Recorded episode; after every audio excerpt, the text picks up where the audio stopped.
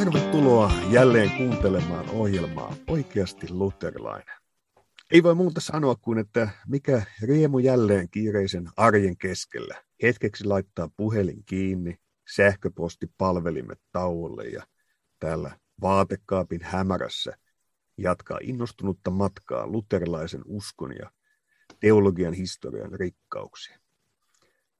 Sinä tuskin olet siellä tällä hetkellä, kun kuuntelet vaatekaapissa, mutta toivottavasti tämä innostunut tunnelma voisi olla myös sinulle välittymässä ja elähdyttämässä arkeasi ja elämääsi.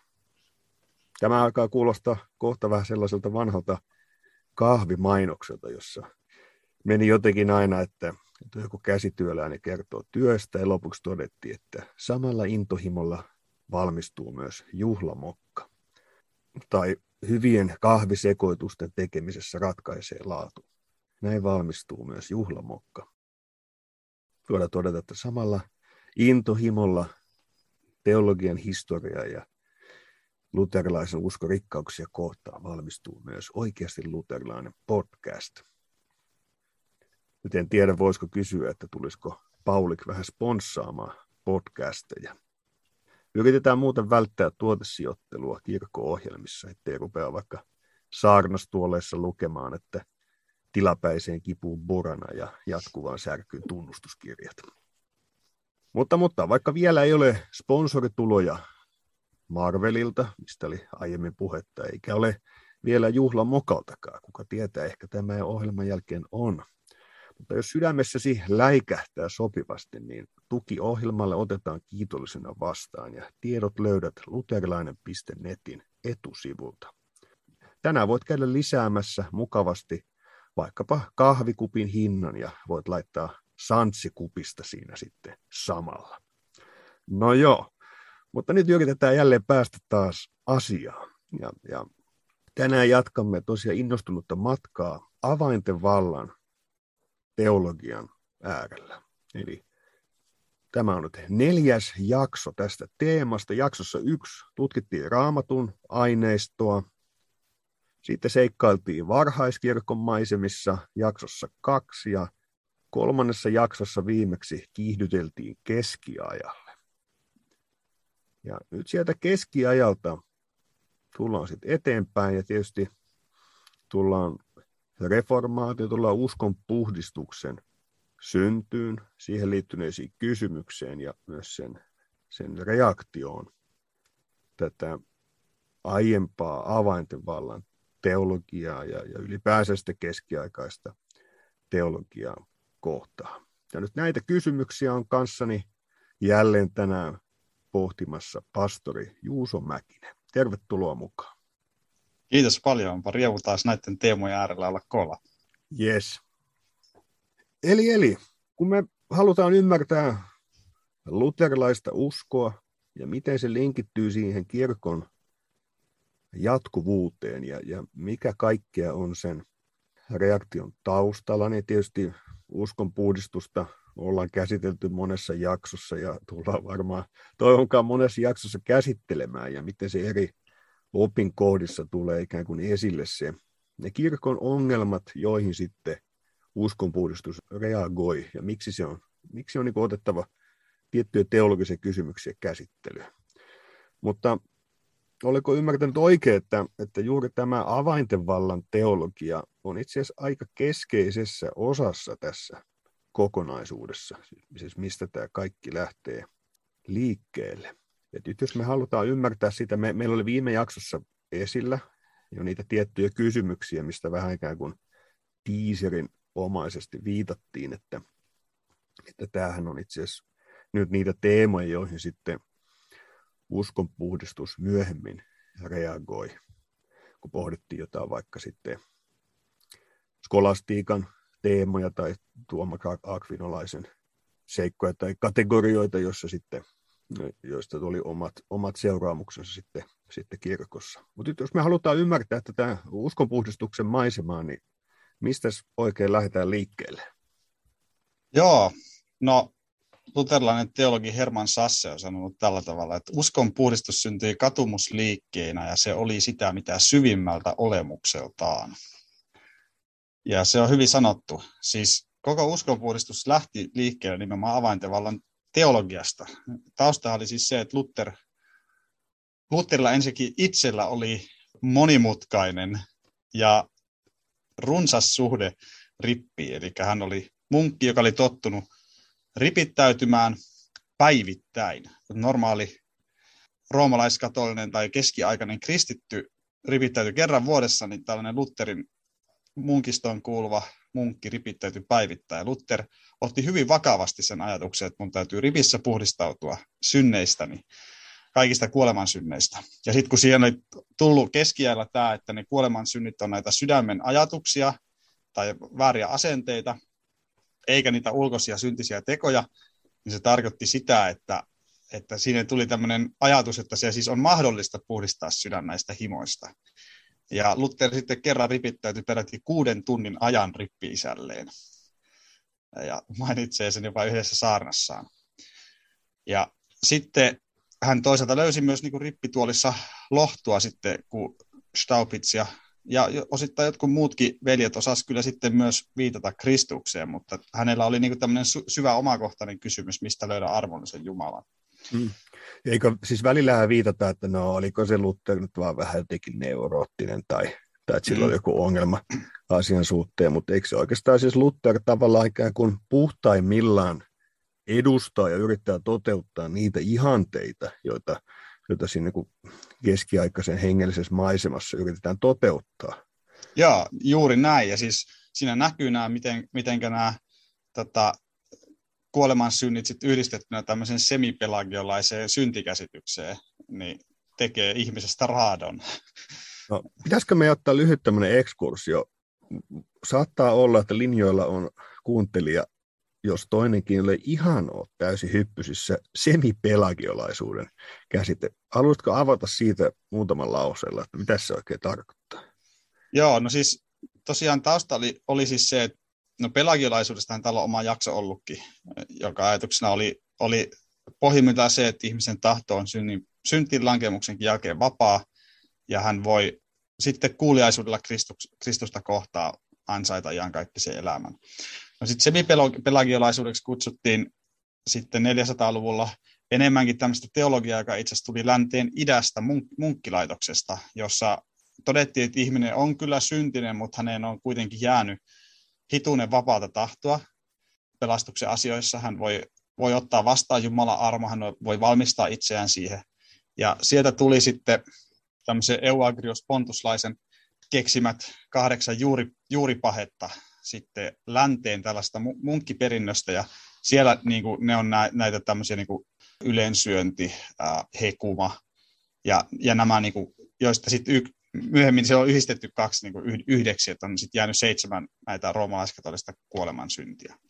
Ja sitten jos on tämmöinen ajatus, että ihmisen tahto on siis jossain määrin vapaa, ihminen ei ole totaalisesti turmeutunut pohjaan myöten, ja kaikki synti lähtee sydämestä, niin sehän johtaa tällaiseen, eli että minun täytyy siis jatkuvasti sydämessäni puhdistaa sitä näistä himoista, tai minun on mahdollisuus saavuttaa sellainen jonkinlainen tasapaino tässä taistelussa sydämen himoja vastaan. Ja tämä oli nyt se maisema, jossa Luther eli ja jossa keskiaikainen kirkko eli, että periaatteessa tunnustettiin Augustinuksen perisyntioppi, mutta käytännössä ei.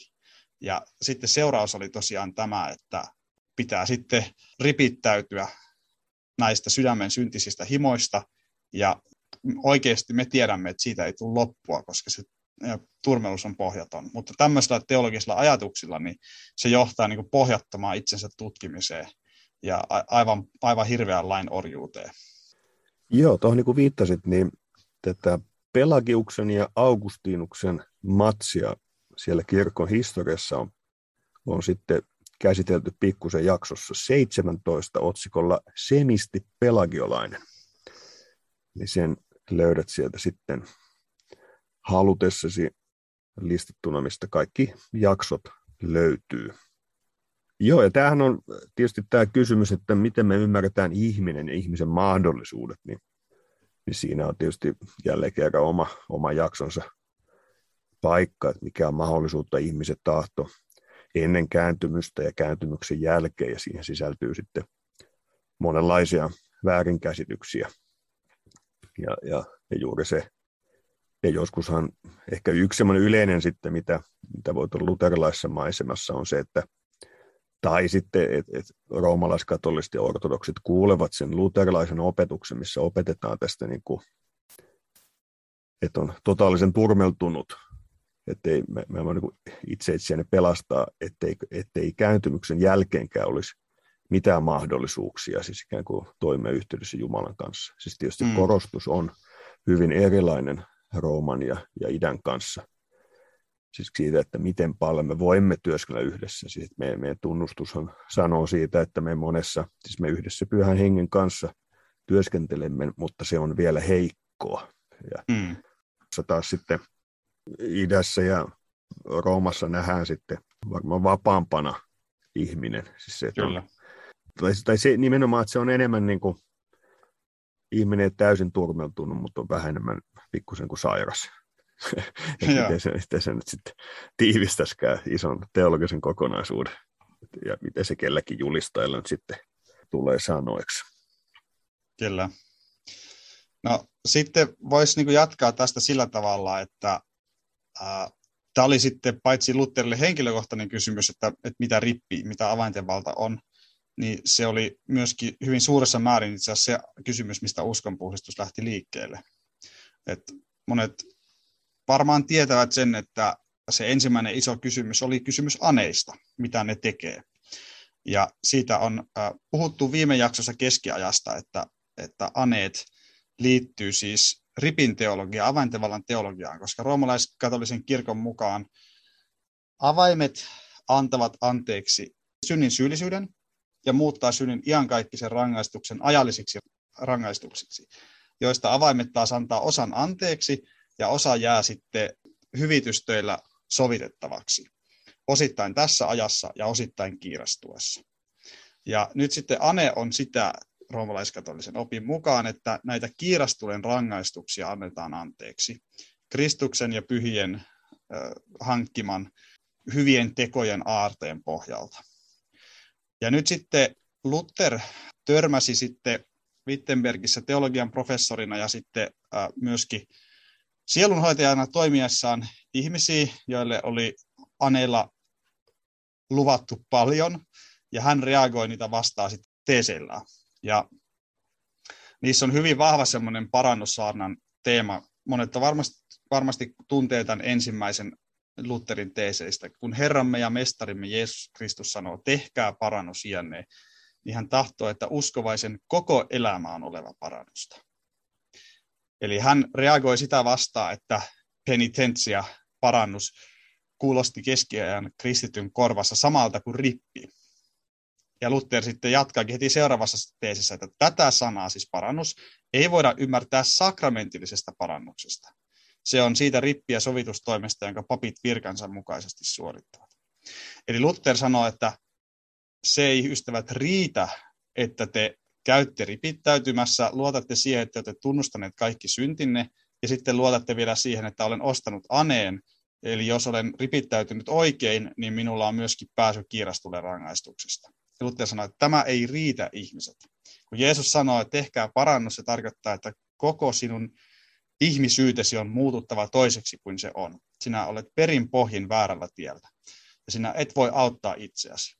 Ja ainoa oikea niin kuin, tapa tehdä parannusta on se, että sinä kannat ristiä, eli kärsit kuuliaisuudesta Jumalaa kohtaan kuolemaan asti. Ja näin sinä vain pääset sisälle taivasten valtakuntaan. Siis tämä on se niiden teesien perussävy, eli hän niin kuin haluaa riistää ihmisiltä luottamuksen omaan kaduskeluunsa tai omaan ripittäytymiseensä, niin kuin ripittäytymistoimintaansa, ja johtaa heidät siihen, että ei, että koko elämä on parannusta. Ja sitten toinen, mikä hänellä sitten hyvin varhain tulee tähän rinnalle, on se, että kun siinä keskiaikaisessa maisemassa hirveän herkästi paino meni tähän ripin kolmelle osalle, eli katumukselle, synnintunnustukselle ja hyvitykselle, niin Luther hyvin varhain johtaa sen siihen, että ei. Että kun Kristus on sanonut, kaikki minkä sinä päästät maan päällä on oleva päästetty taivaassa, niin tämä on se sana, että kun pappi sinut päästää synneistäsi, niin riipu tässä sanassa. niin Jumala päästää sinut todella synneistäsi.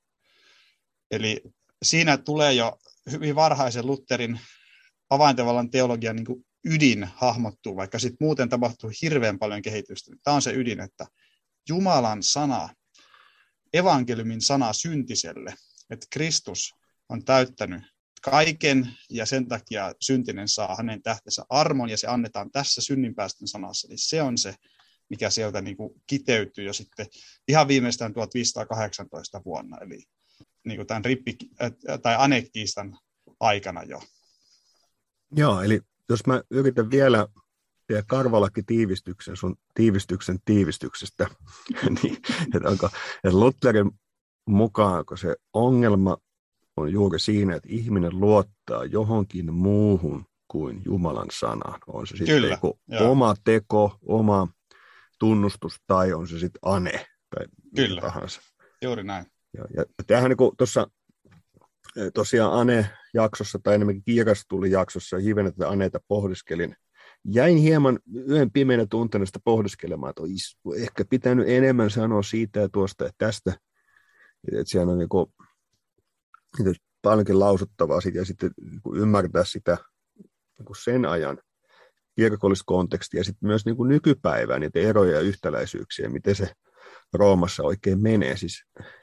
Ja oma ajatus siitä on, että mä intohimoisesti yritän ymmärtää myös erilaisia kristillisiä kulttuureita ja oppikäsityksiä ymmärtämään sen yhtäläisyyttä ja eroja sitten luterilaiseen traditioon. Ja tietysti tämä Ane-juttu on yrittänyt saada siitä kiinni. Ja oma jotenkin ajatus on, että mitä enemmän siihen pysähtyy, niin sitä ihmeellisemmästä se tuntuu. On niin kuin hankala saada siitä niistä kategorioista kiinni. Siis se tuntuu niin kuin tosi hämärältä systeemiltä. Et siitä näin kuin synnin ajalliset ja iankaikiset rangaistukset. Ja sitten sitä joskus markkinoidut tämmöisen niin kuin tapana vaan rohkaista sit kristilliseen elämään. Mutta luulisin, että siihen asiaan ei tarvitsisi tehdä tämmöistä niinku Excel-taulukkotyyppistä, että tässä on tämmöistä nämä kategoriat eri puoliin. Ja sitten tietysti, miten se Roomassa on elänyt, niin se koko ajan siis sekin vaihtelee. Siis, että nyt on vaikka tiettynä tämmöisinä riemuvuosina, vaikka vuosituhannen vaihteessa paavi saattoi julkaista bullan, jossa julistaa, että nyt on tämä aika, ja jokainen saa synnit anteeksi ja voi roimasti vähentää sukulaisten aikaa kiirastulessa ja nyt niin kuin aneet on tarjolla ja taivaaseen pääsee helpommin kuin ennen. Et kunhan vain niin kuin tekee jotain, että pysyttelee edes hiukan aikaa etäällä rakkaasta puolisostaan tai antaa rahaa kirkolle tai lähtee pyhissä aikeissa Roomaan tai Israeliin tai tekee vaikka edes lyhyemmänkin tupakkalako. Ja siis joku tämä nyt seuraa Fransiskuksen twiittejä, niin siitäkin vissiin ropisee aneita tilille. Ainakin jos on oikein hartaassa mielentilassa lukee sitä Twitteriä. No joo, mutta se elää siellä, se on niin kuin oma kokonaisuutensa, mutta niin kuin hankala homma. Siis mä sanoisin näin, että mä oon miettinyt kanssa tätä teemaa, varsinkin kun on lukenut roomalaiskatolisia nykyteologiaa, että mitä ne opettaa ripistä. Niin mulla on niinku semmoinen olo, että usein kun ne tekee jonkun kategorian tai erottelun, mä niinku aavistan, että miksi ne tekee niin, kun ne haluaisi jollain tavalla niinku nostaa täältä jonkun evankelisen puolen esille. Mutta niillä on vuosisatojen aikana jähmettynyt niinku väärä käsitteistö, epäraamatullinen käsitteistö, ja keskiössä ei olekaan Jumalan ja ihmisen välinen uskonsuhde, jonka sana välittää, vaan joku muu. Niin sitten ne kategoriat johtaa kaikki pikkasen ohi maalin, ja sieltä tulee niinku todella, todella kummallisia semmoisia niinku laineja. Et kun sen sitten niinku lukee, niin tajuaa, että he yrittää tavoitella jotain oikeaa, mutta jos suruton tai teeskentelijä pystyy lukemaan tämän kyllä niin hirveällä tavalla, mitä Hesassa sanoo. Onko se, tämä on tämmöinen niinku arvaus, että onko se yksi perusongelma juuri se, että vaikka periaatteessa ymmärrystä asioista, että miten voitaisiin seurakuntatyössä auttaa ihmistä tai kristillisessä elämässä, niin sitten se on kuitenkin jämättänyt siihen Rooman systeemiin tämä akvinolais-aristotelinen apparaatti ja käsitteistö, jossa on niin kuin Pyhä Tuomas, joka on siellä ja siitä ei mihinkään päästä, niin sä et tavallaan voi hylätä niitä juttuja. Sä voit yrittää jotenkin uudelleen tulkita sitä, mutta sä et voi täysin heittää Tuomasta romukorppaa, koska se on, se on Tuomas. Eikä kirkon kaanoneita myöskään, eikä kirkolliskokouksen päätöksiä, näin se just on. Ja sä voit yrittää niin kuin virittää sitä, uudelleen tulkita sen jollakin uudella tavalla, joka olisi vähän paremmin. No tämä myös vähän kiirastuli opetus. Siis että nyt kun me tullaan sieltä keskiajan maisemasta, missä niin kun sä kosketat pyhimyksen hammasta tai olkea seimestä, niin sä saat tietyn vapautusta kiirastulesta, siis niin kuin melkoiset systeemit. Ja nykyään sitten tietysti koetaan vähän kiusallisena tämmöiset jutut. Ja se halutaan markkinoittaa tämmöinen Jeesuksen rakastava syli tai tämmöinen morsiussauna. Juuri näkään roomalaisen apologietan sivulta, kun yritetään tutustua. Siis tämä on juuri kyse siitä, että se on niin kuin tietty apparaatti, jolla katsotaan, mistä ei voida ikään kuin virallisesti sanoa, että tämä meni nyt vinksalleen, mutta se voidaan uudelleen yrittää niin kuin markkinoilla vähän eri lailla. Näin se varmaan on. Mutta voitaisiin varmaan palata Lutherukseen. Yritetään. No sitten kun Luther käy tätä keskustelua, niin sanotaan, että ensimmäiset vuodet on semmoista niin kuin vahvaa kehitystä. Että sieltä niin kuin hän ensiksikin toteaa just sitten sitä, että rippiä itse asiassa ei ole, siis tämmöistä yksityistä rippiä, ei ole asetettu Raamatussa. Että itse asiassa Raamatusta löytyy julkirippi, kun lukee Matteus 18. Että siellä puhutaan julkisista synneistä, joista seurakunnasta sitten suljetaan, sidotaan avaimilla ja sitten otetaan takaisin. Ja näin oli vanhassa kirkossa. Mutta sitten yhtä aikaa hän toteaa siellä vahvasti, että hän ei halua hylätä yksityistä rippiä, koska sekin perustuu avaimille. Ja siinäkin syntinen päästetään synneistään. Ja Luther itse asiassa ensimmäisenä vuosina on niin kuin aika konservatiivinen lausunnoissaan. Mutta tämä jo, että hän asettaa niin kuin keskiön evankeliumin sanan päästäjän suussa, jonka varaa usko rakentuu, niin se tietysti niin kuin romuttaa koko tämän roomalaisen systeemin. Ja sitten 1519 hän niin kuin esimerkiksi jo kirjoittaa, että parannus on itse asiassa sama kuin kaste. Ja koska tämä on evankeliumi, tämä Jumalan sana on se, mikä synnin päästä tässä on, niin sen pystyy itse asiassa julistamaan myös nainen tai lapsi. Ja kirkon historiassa ei ollut mitenkään ennenkuulumatonta, että maallikko voi myös päästä synneistä, mutta se oli myöhäiskeskiajan teologiassa kylläkin mennyt niin, että yhä vahvemmin nostetaan, että se pastorin virka on välttämätön edellytys synninpäästön julistamiselle. Se liittyy tietysti siihen ajatukseen, että rippi on sakramentti ja että papilla on tämmöinen lähtemätön leima, joka tekee hänestä toisenlaisen kuin maallikko. Ja Luther taas, kun löysi sen ytimen Jumalan evankeliumin sanasta, niin evankeliumin sanaa voi tarvittaessa julistaa myös nainen tai lapsi. Ja sen takia niin kuin, siitä tulee hyvin erilainen systeemi sitten. Ehkä jopa maallikkomies myös. No sekin varmaan ehkä, joo. Se on oikein, joo. Mutta siis siinä on myös hyvin erilainen perustelu kuin aikaisemmin. Et kun ajattelee, että kirkon historiassa oli tähän mennessä käyty siis vuosituhansia, sitten toista tuhatta vuotta kiistaa siitä, että perustuuko synninpäästö papin virkaan, niin kuin sanoi virallinen roomalaiskatolinen teologia, ja myös ortodoksi kirkko, mutta vasta 1200-luvulta asti. Vai perustuuko synninpäästön valta erityiseen hengen lahjaan? Että tähän ajatukseen oli perustunut se, että vanhassa kirkossa marttyyrit ja tunnustajat oli päästänyt synneistä. Ja tämä oli ollut itse asiassa myös vallitseva käsitys idässä 1200-luvulle asti, niin että munkit oli itse asiassa rippi-isiä. Ja se perustettiin tälle pneumatologisesti. Ja nämä on niin kuin ne kiistelyt, että onko se pyhän hengen erityinen lahja vai onko se paimenvirran ominaisuus. Luther ratkaisee tämän kiistan sillä, että se ei ole kumpikaan, vaan se on Jumalan sana, joka yhdistää nämä kaksi asiaa. Eli paimen julistaa Jumalan sanaa, siksi hän päästää synneistä, ja tarvittaessa myös maallikko julistaa toiselle synninpäästäjälle Jumalan sanaa. Ja senkin kyllä sitten pyhän hengen johtamana ja näin. Ja tällä tavalla niin kuin tämä kopernikaaninen kysymys, tai tämmöinen muna vai kanaa kysymys ratkeaa luterilaisen teologian valossa vasta. Niin, eikö luterilainen kirkko ole lähestynyt tätä kysymystä tämän asian julkisen toimittamisen kautta?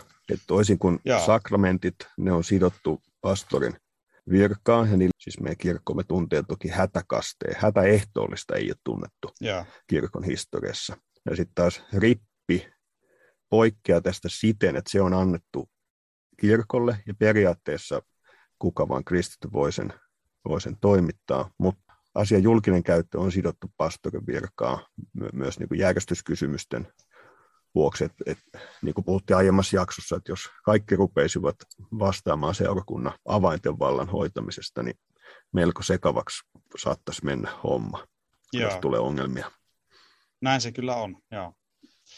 Sitten voisi niin kuin vielä ehkä tästä sitten jatkaa sillä tavalla, että sitten 1520-luvun alussa niin sitten Luther rupeaa niin kuin reagoimaan yhä vahvemmin tähän roomalaiseen rippipakkoon, että kaikkien on pääsiäisaikaa ennen ripittäydyttävä ja osallistuttava ehtoolliselle.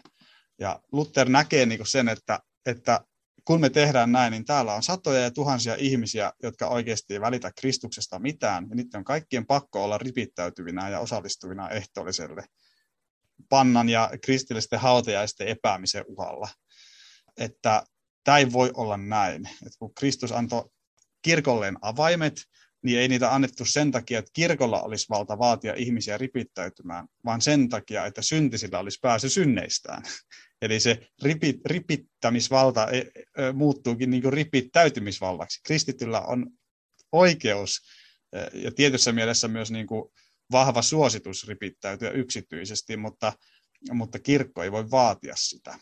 Ja sitten tämä oli niin kuin iso teema, koska sitten tämä Luther kirjoitti näitä ajatuksiaan silloin, kun hän oli itse Wartburgin linnassa maanpakolaisena. Ja sitten Wittenbergissä sitten Lutherin työtoveri Andreas Karlstadt lähti lähestymään tätä sillä tavalla, että no niin, poistamme siis ripin. Eli tähän asti uskonpuhdistus oli pitänyt kiinni vielä siitä, että ripittäydytään ennen ehtoollista, vaikka oli todettu, että tämä ei ole itse asiassa Jumalan sanasta suoraan tuleva käsky. No sitten Karlstadt sanoi sillä tavalla, että on väärin ripittäytyä ennen ehtoollista. Joka ripittäytyy ennen ehtoollista, se epäilee sitä, että ehtoollisessa on synnin päästö. Hän poisti ripin.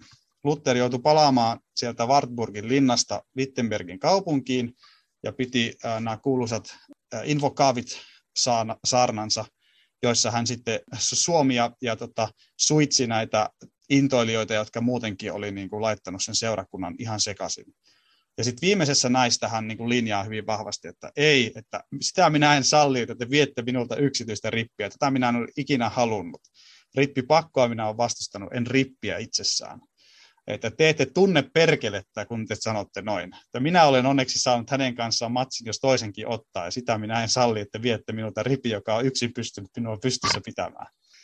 Ja tämä oli niinku se tilanne sitten, että rippiin kehotettiin, mutta ei ollut pakollista ripittäytymistä. Ja sitten kuitenkin tämä tilanne oli pidemmän päälle sit hankala, koska Luther ja muut oli sit siinä tilanteessa, että heillä ei enää ollut sellaista julkista tai niin kuin sellaista käytäntöä, että miten me estämme ihmisiä tai autamme heitä, että he eivät nauttisi ehtoollista tuomiokseen. Ja sitten Luther muutaman puolitoista vuotta sitä katseltuaan sitten ehdotti, että meillä pitäisi olla tämmöinen ehtoolliskuulustelu. Eli ei pakollinen rippi, mutta niin, että pastorin täytyy tietää ehtoolliset tulijoiden nimet ja elämäntavan, että hän voi heille vastuullisesti jakaa sakramentin. Muuten se on vaarallista ihmisille, jos ne tulee katumattomina, ja se on pastori myös tekee silloin syntiä, jos hän ei huolehdi Kristuksen aarteista. Ja sitten ajan myötä, 1520-luvun aikana, tämä periaatteessa siis vapaaehtoinen ripittäytyminen ja toisaalta pakollinen ehtoolliskuulustelu luterilaisten keskuudessa pikkuhiljaa ja kansantietoisuudessa niin kuin sulautui yhteen. Ja me nähdään tavallaan sitten se niin kuin, vaikka meidän tunnustuskirjoissa, jossa sanotaan näin, että meillä ei ole tapana jakaa ehtoollista, ellei ensin ole kuulusteltu. Ja se niin kuin selkeästi käsitellään ripin yhteydessä. Eli tavallaan sitten luterilainen kirkko itse asiassa säilytti tai palautti uskonpuhdistusaikana sen, että ennen ehtoollista ripittäydytään yksityisesti, mutta se tavallaan perustelu oli vähän toinen, että se oli tämä, että silloin kuulustellaan itse asiassa ripille ja ehtoolliset tulevien katekismustuntemusta ja sitä, että he tietää, mitä he tulee täältä hakemaan, että onko se elämä riittävästi sopusoinnussa heidän tunnustuksensa kanssa. Ja sitten tämän seurauksena luterilainen kirkko esimerkiksi Saksassa ruukasi ripittää kaikki ehtoollisvierat yksityisesti ihan 1700-luvulle asti. Ruotsissa ja Suomessa tämä ei samalla tavalla ollut niin hyvin toteutettavissa, vaikka siihenkin pyrittiin, mutta meillä jatkuvasti pitkät etäisyydet teki tämän hankalaksi. Ja sen takia sitten Ruotsi-Suomessa jo ennen 1600-luvun puoliväliä, niin sitten käytännössä yleinen rippi syrjäytti sitten yksityisen ripin ehtoolliselle valmistamisessa. Joo. Tuosta ripin teologiaan liittyen, että mitä on niitä seikkoja, joihin reformaatio reagoi? Tuossa tuli aikaisemmin nosto tästä Lutherin kritiikistä, että mikä on väärä huomio, että jos se perustuu ihmisen tilaan tai tunnustukseen tai aneeseen tai muuhun, että se huomio menee pois Jumalan sanasta ja lupauksesta. Mutta eikö myös se, että sitten tämä niin kuin ripin tai parannuksen tekemisen iso kysymys on se, että miten se rakentuu, että onko se synnin tunnustus ja synnin päästö, vai liittyykö siihen kolmantena sitten vielä tämä hyvitystekojen osuus ja miten se tulisi ymmärtää. Onko tämä alusta saakka Lutherilla kritiikkinä vai tuleeko tämä sitten missä vaiheessa? Mulla jäänyt tämä käsitys, että tämä on niinku keskeinen asia myös ymmärtää tätä eroavaisuutta sit suhteessa Roomaan. Joo, no ehkä voisi tätä taustaa vielä avata. Me viime jaksossa puhuttiin siitä, että jo itse asiassa Gregorius Suuren aikana on tämä katumus, tunnustus, hyvitys niin kuin vakiintuu ripin osiksi. Eli se ei tule Tuomakselta, vaan se on Gregoriukselta. Joo, sitten Tuomas tuo siihen mukaan sen, että kuitenkin se synninpäästön forma eli muoto, eli mikä tekee siitä sakramentin, niin on se synninpäästö. Eli se on tavallaan niin kuin, siinä on tämä ihmisen tuoma vähän niin kuin materia, joka on katumus, tunnustus, hyvitys, ja sitten papin tuoma synninpäästö. Ja nämä yhdessä tekee niin kuin vasta sitten sitä sakramentista sakramentin. Ja tämä oli 1400-luvulla hyväksytty kirkon opiksi. Ja sitten Luther rupesi jo hyvin varhaisessa vaiheessa just hyökkäämään näitä aneita vastaan, eli sitä kolmatta osaa hyvitystä vastaan. Että ei tämmöisestä puhuta Raamatussa mitään. Ja sitten tietysti hän niin kuin edellytti, että ihmisen toki tulee katua syntejään. Että katumus täytyy olla, mutta se ei voi koskaan olla riittävän syvä. Että luota siihen, että Kristus on katunut riittävän syvästi sinun puolestasi. On pahoillasi synneistäsi, kadu niitä niin paljon kuin kaduttaa, ja menee ja tunnustaa, mutta luota synninpäästöön. Se on se varsinainen juttu tässä. Eli hyvitysteko ei saa olla syntien anteeksiantamuksen edellytyksenä, siitäkö siinä on kyse? Niin ja siis ennen kaikkea niin siitä, että Luther toteaa, että Raamattu ei puhu hyvitystöistä mitään. Ja sen takia on niin kaksi asiaa. Ensiksikin ainoa, mikä oikeasti voi hyvittää synnit, on meidän Herramme Jeesuksen Kristuksen pyhä kärsimys ja veri ja kuolema. Ei mikään muu. Ja toiseksi niin kuin, ei se riitä, että synninpäästön jälkeen on silleen, että no suorita tämän verran tekoja, niin asiat on hyvin, vaan Kristus on kutsunut meidät koko elämällään palvelemaan häntä. Että ei sille voi kirkko asettaa mitään määrää, vaan sehän on ristin kantamista kuolemaan asti, niin kuin hän siellä jo hyvin parhain sanoo. Eli tällä tavalla sieltä niin kuin ensin tämä satisfaktio, tämä hyvitys niin kuin putoaa pois. No sitten oikeastaan niin kuin tämmöinen, kun me ollaan totuttu puhumaan ripin kahdesta osasta, että on katumus ja usko, ja sitten vastaavasti, tai tämä on, niin kuin, tämä on parannuksen kaksi osaa, katumus ja usko, ja vastaavasti ripissä on kaksi asiaa, eli synnin tunnustus ja synnin päästö. Niin itse asiassa se, että tämä niin kuin piirtyy esiin, niin siihen Melanchthonilla itse asiassa on suuri merkitys, eli Lutherin työtoverilla. Eli se ajatus menee näin, että Luther oli oivaltanut, että parannus ja kaste on yhtä. Sehän tulee Johannes Kastajan julistuksessa, että hän saarnaa parannuksen kastetta syntien anteeksi antamiseksi.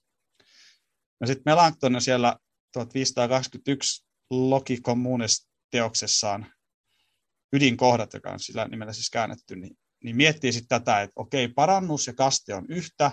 No kasteessahan on Jeesuksen kanssa kuoleminen ja ylösnouseminen, siis parannuksessakin on Jeesuksen kanssa kuoleminen ja ylösnouseminen.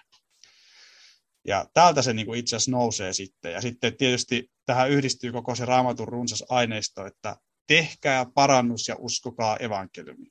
Tai Jeesus lähettää apostolit saarnaamaan parannusta ja syntien anteeksi antamusta.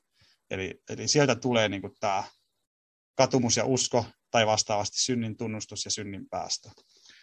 Ja sitten Lutherilla itsellään vasta itse asiassa 1520-luvun kiirastorstai-saarnoissa No, se oli siis se perinteinen ripittäytymisaika, niin siellä niin kuin alkaa piirtyä esiintää, että ripissä on kaksi asiaa. Yksi on, että sinä puhut, ja yksi on, että se toinen puhuu. Ensimmäinen on sinun synnintunnustuksesi, ja se on hyvin vähäarvoinen, ja toinen on synninpäästö, ja siitä riippuu kaikki. Usko sen, niin sinä saat sen, mitä se lupaa. Ja tällä tavalla sieltä sitten niin kuin nivoutuu nämä teemat yhteen. Eli luterilaiset asettaa tätä roomalaista kuviota vastaan, niin kuin, tai kolmiosaisuutta vastaan sen, että Raamattu puhuu parannuksesta ja syntien anteeksiantamuksesta. Ihmisen tulee siis katua syntejä, joka on lainteko tai lain aiheuttama reaktio ihmisessä. Ihminen ei itse pysty tekemään itsestään katuvaa, vaan hän kokee oman tunnon kauhuja, kun Jumala häntä syyttää ja uhkaa. Eli ihminen on itse asiassa passiivinen siinä. Ja lisäksi hän saa passiivisesti myöskin ottaa vastaan uskon, eli uuden luottamuksen suhteen, Jumalan sanan lupaukseen perustuvan suhteen Jumalaan. Ja tämä linkittyy sitten siihen, että me kuolemme Kristuksen kanssa katuessamme syntejämme, me nousemme kuolleista hänen kanssaan, tulemme eläviksi, kun luotamme Jumalan armoon Kristuksessa. Ja synnin tunnustuksessa ripissä tämä näkyy siten, että ensin me tunnustamme syntimme ja toiseksi me otamme vastaan rippiin sitä synninpäästön, ikään kuin sen lausuisi Jumala itse. Hyvitystekoihin liittyen tekemään kysyä, että onko ne tänä päivänä, onko roomalaiskatolisen kirkon opetus tässä miten elänyt? Se tietysti voi olla aika laaja kysymys, kun siellä monenlaista tapahtuu, mutta että onko tämä perusmalli olemassa edelleen? Siis, että onko ne vaan sitten muuttunut, jos aikoinaan sanottiin, että nyt kun sulla on tämmöinen homma, niin nyt käy sitten, tuossa on 37 porasta, niin käyt jokaisella yhdellä jalalla lukemassa Aave Maria rukouksen ja sitten on homma hoidossa. Niin, miten se on sitten, niin kun tullaan nykypäivään, osaatko siihen sanoa? No sen verran, että kyllä tämä ripin kolmiosaisuus on edelleen siellä ohjeellista teologiaa. Ja kun lukee vaikka katolisen kirkon katekismusta, niin kyllä siellä käsitellään näitä kaikkia kolmea. Ja sillä tavalla, mutta sitten niin just vaikka kun katsoo suomalaisten katolisten seurakuntien sivuja, niin huomaa, että ne kirjoittaa siellä varmaan luterilaisessa kontekstissa aika varovasti ja puhuu paljon enemmän synninpäästöstä ja paljon hyvää ja oikeitakin.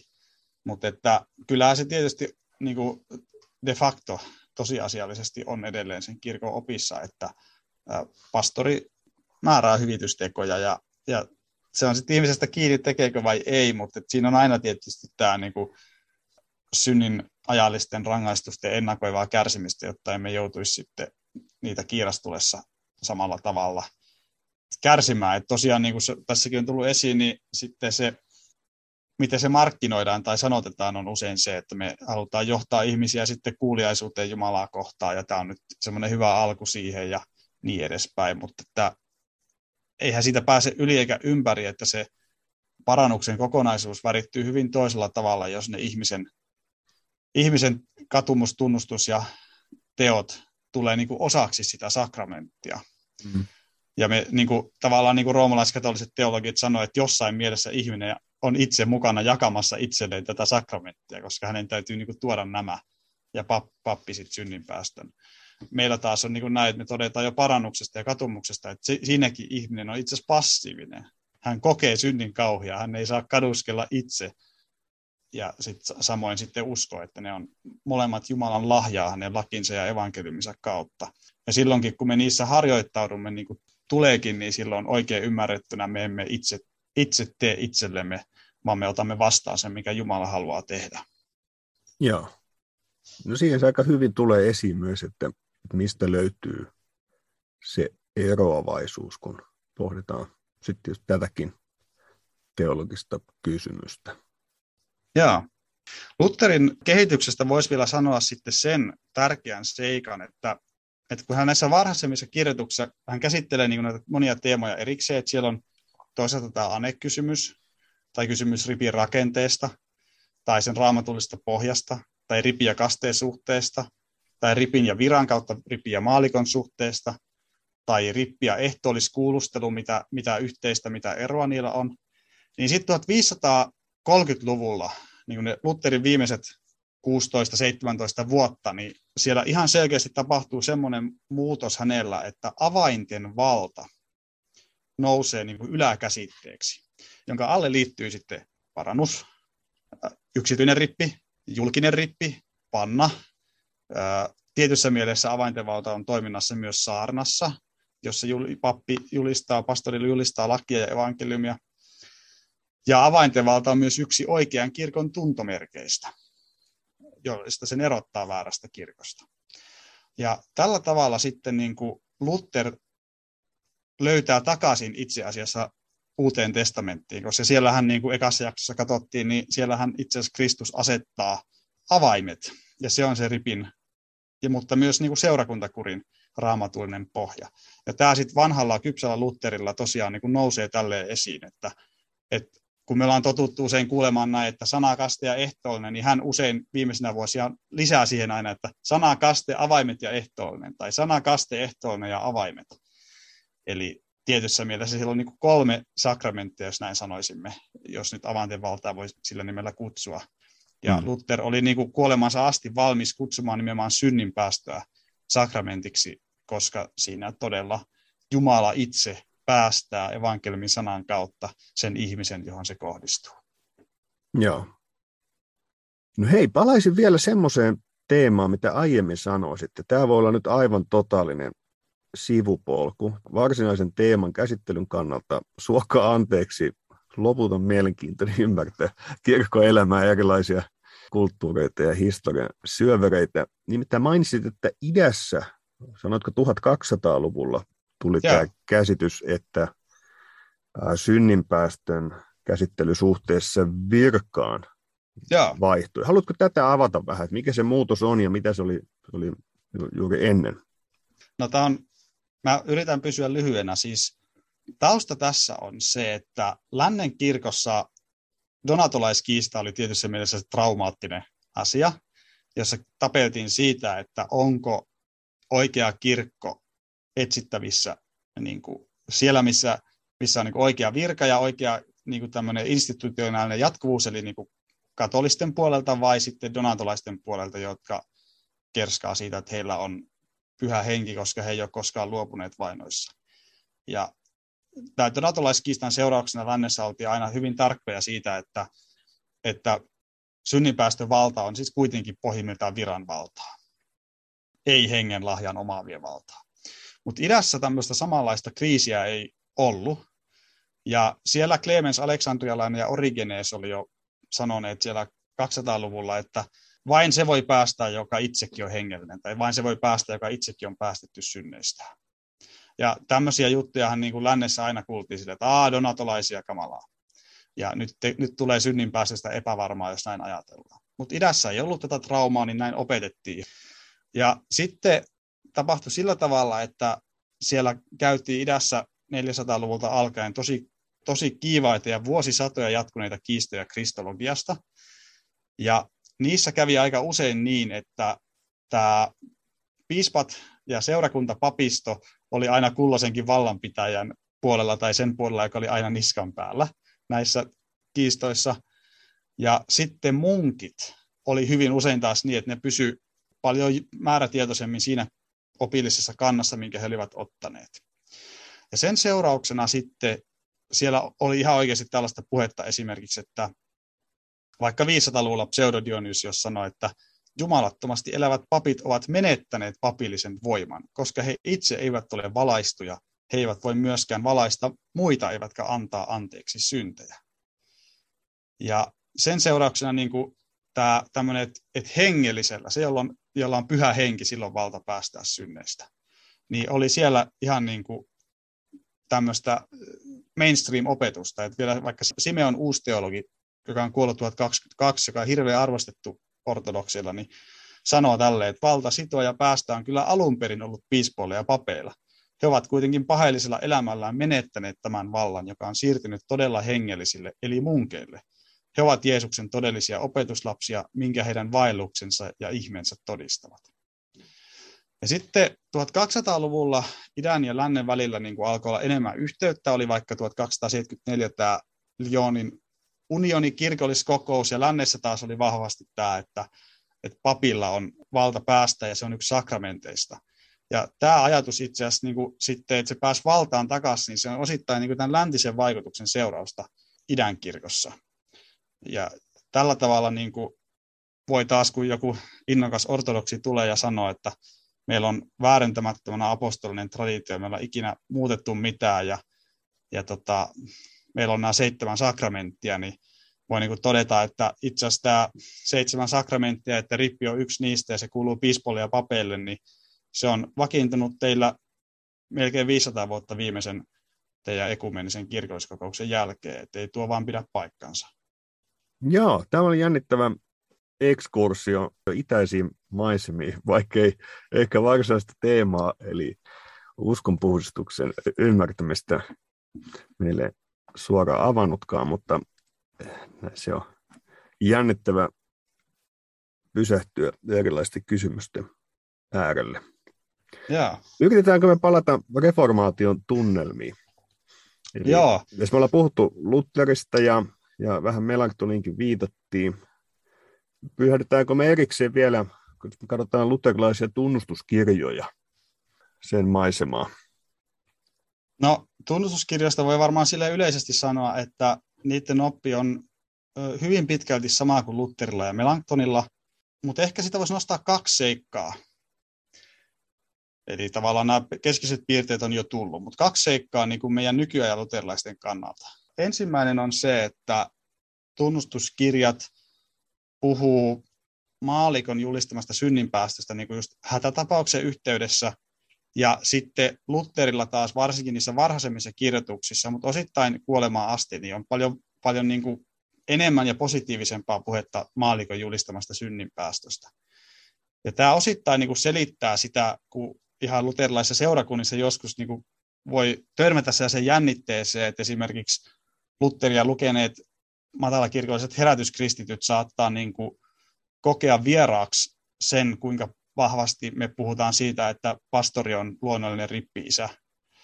Ja se osittain palautuu ihan tähän, että Lutherilla on voimakkaampi maallikoripin painotus kuin mikä tunnustuskirjoissa ja sitten vaikka puhdasoppisessa luterilaisuudessa on. Sehän liittyy tämän avaintevallan kautta, tämä tulee usein esille tämä tietty jännite, mikä siellä on. Et se voi näkyä muissakin kysymyksissä ja miten niin seurakuntaa johdetaan ja mitä siihen liittyy, mutta minusta hyvin sä kiteytät tämän kysymyksen, mikä siellä on, että on ikään kuin tietty osa kristittyjä, joka hirveän helposti ikään kuin reagoi johonkin semmoiseen sanamuotoon tai sanaan, joka liittyy näihin asioihin, jossa he katsoo, että jos tämä sidotaan virkaan liian voimakkaasti, niin silloin me jotenkin kallellaan Roomaan tai näin. Siis on useita kertoja sattuu, että joku nuori pastori ajattelee, että hän esittää niin kuin normaalin luterilaisen opetuksen tästä. Ja sitten joku pitkän linjan herätyskristitty seurakuntalainen reagoikin hyvin voimakkaasti ja toteaa, että kauheata, että tämä on jotain roomalaista juttua. Kyllä. Joo, se osittain tulee ihan tästä. Ja mä ajattelin, että siinä on niin kuin 2 tärkeää asiaa pitää mielessä. Että ensiksi se, että Lutherkin vanhalla iällään osasi varoittaa viran halveksimisesta. Et siinä niin kuin Münzer ja sitten talonpoikaiskapina, jossa niin kuin uskonpuhdistuksen varjolla syöksyttiin täyteen anarkiaan, niin oli opettanut häntä vähän niin kuin voimakkaammin puhumaan viran puolesta. Ja esimerkiksi toteamaan näin, että jos joku virkaa halveksii, niin hän kääntää Kristuksen armon irstaudeksi, Juudaksen kirjeen sanoen. Mutta sitten yhtä aikaa on niin kuin näin, että sit varsinkin vaikka 1800-luvun monilla ihan hyvillä luterilaisilla teologeilla niin löytyy ihan liian kriittisiä äänenpainoja maallikkoripistä. Ja se osittain on silleen, että sitten ne voi vedota tunnustuskirjoihin, että tämä on ihan hätätapauksia varten vaan, jos tämä on ihan äärimmäistä, niin sitten vaan maallikko voi julistaa. Tai osittain myös puhdasoppisuuteen, jossa puhuttiin niin kuin samoin tästä. Niin mä itse näkisin sen niin, että meillä täytyy olla kuitenkin ihan selvä se, että maallikkokin saa ja hänen tulee julistaa synninpäästö tarvittaessa, kunhan se tapahtuu virkaa halveksimatta ja seurakunnan yhteydessä. Ja ihan niin kuin sitten historiassa näkyy, että niin näillä on niin kuin eri pelot ja sen takia ne sanoo eri asioita. Eli on kirkossa herätyksen aikoja, jolloin maallikkoripille on ollut todella suuri tarve ja suuri siunaus, kun esimerkiksi uskovia pastoreita ei ole ollut, jotka ei ole osannut hoitaa sieluja, tai ihmisellä on kova synninhätä, eikä ole kohtuullista sanoa, että no, pastori on tänään vapaalla, tule takaisin 3 päivän päästä. Vaan silloin pitää maallikon rohkeasti julistaa synnit anteeksi, päästä synneistä. Mutta yhtä lailla sitten, kun ihmiset elävät normaalia seurakuntaelämää, niin normaaliin kirkolliseen elämään kuuluu, että jokaisella kristittyllä olisi pastori, ja että myöskin on pastorin, no niin kuin rippi-isän ja rippilapsen suhde pastorin ja seurakuntalaisten välillä.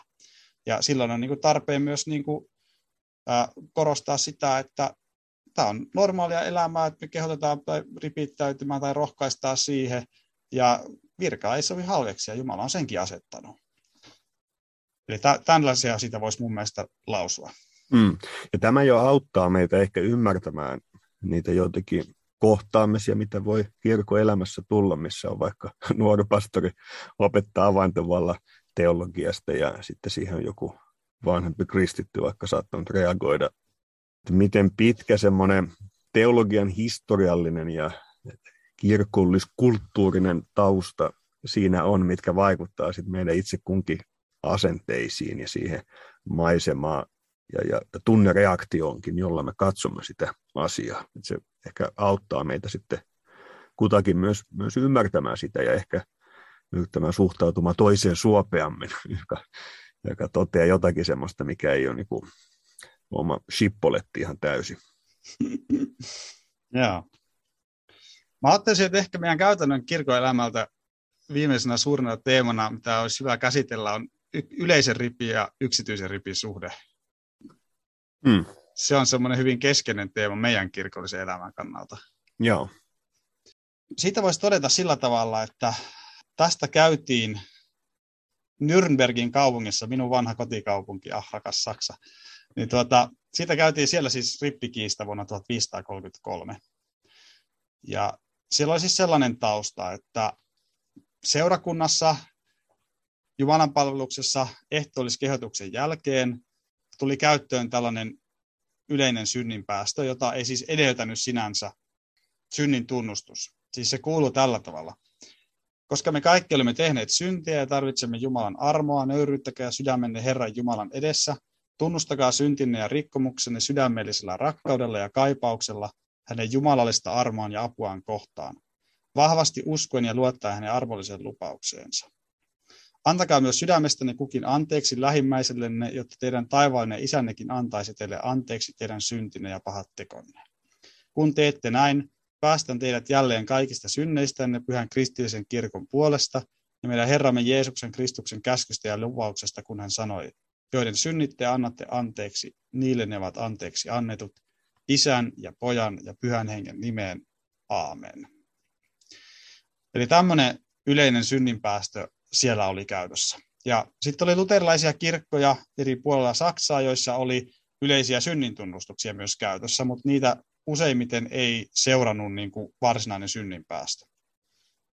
Ja nyt sitten täällä Nürnbergin kaupungissa Andreas Osiander, joka sitten myöhemmin on tullut tunnetuksi kristologisista tai vanhurskauttamisopillisista harhoistaan, niin oli kuitenkin huolissaan tästä yleisestä synninpäästöstä. Ja hän oli sitä mieltä, että eihän me voida päästää synneistä sekalaista seurakuntaa, josta monet voivat olla teeskentelijöitä ja pakanoita ja murhaajia ja huorintekijöitä ja ties mitä.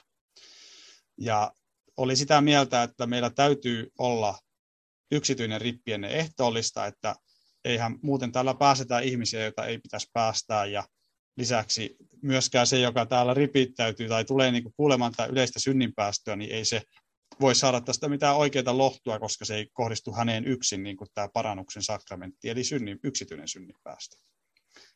Ja sitten Württembergin uskonpuhdistaja Brenz asettui tämän Osianderin puolelle vastustaan tätä yleistä päästöä, ja sitten Wittenbergistä pyydettiin ratkaisuyritystä tai sovitteluyritystä pariinkin otteeseen.